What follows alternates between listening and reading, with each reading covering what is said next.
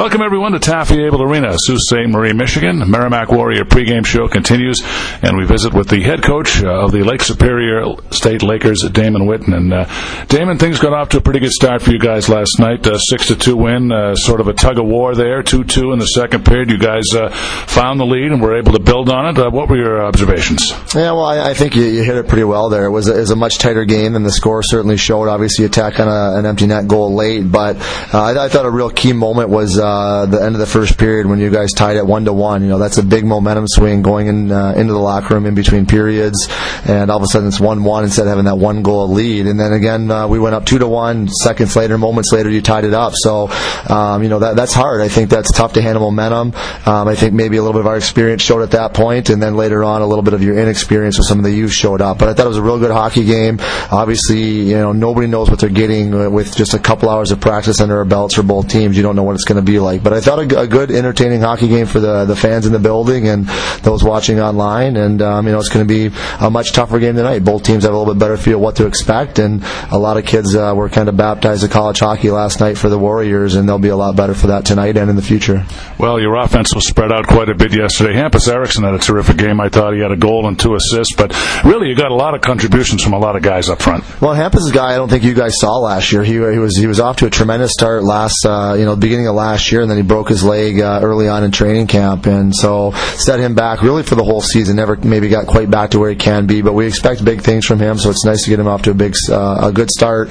He's a six three, six four centerman. Um, you know, plays the game the right way. He's got some ability to score things like that. So it was a good, uh, good game for him. I thought that line was really good with Pete uh, Veillette and Yuki Miura. Real international mix with a French kid, a Swedish kid, and a Japanese kid. But uh, they played well. Um, you know, like anybody, we're trying to figure out some chemistry. We've heard so much from our media locally and, and people who cover Lake State. How are we going to replace what we lost?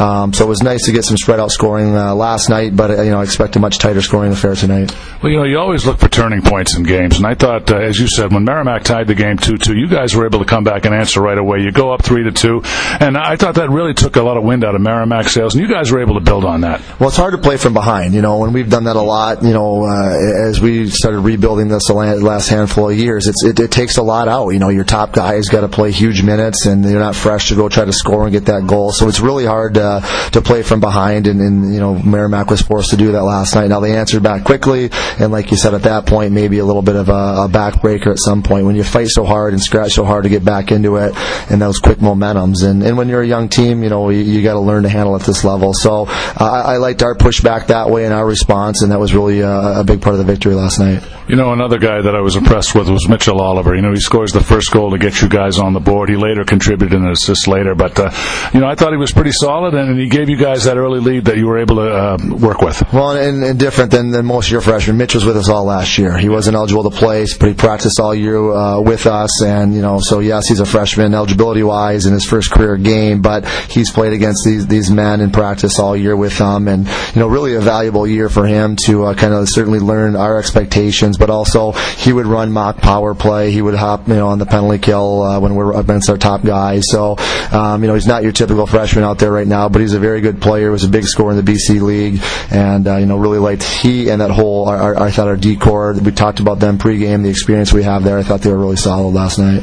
And goaltending, Mareks Mitens, I thought was terrific. Uh, you know, he's been solid and consistent every time we've seen him. But what were your thoughts on his play? Yeah, I liked his play. You know, I didn't think he had much of a chance on uh, I can't remember Gray Sox first or second, but uh, the little four-on-four goal. You know, uh, we actually did a good job blocking a shot.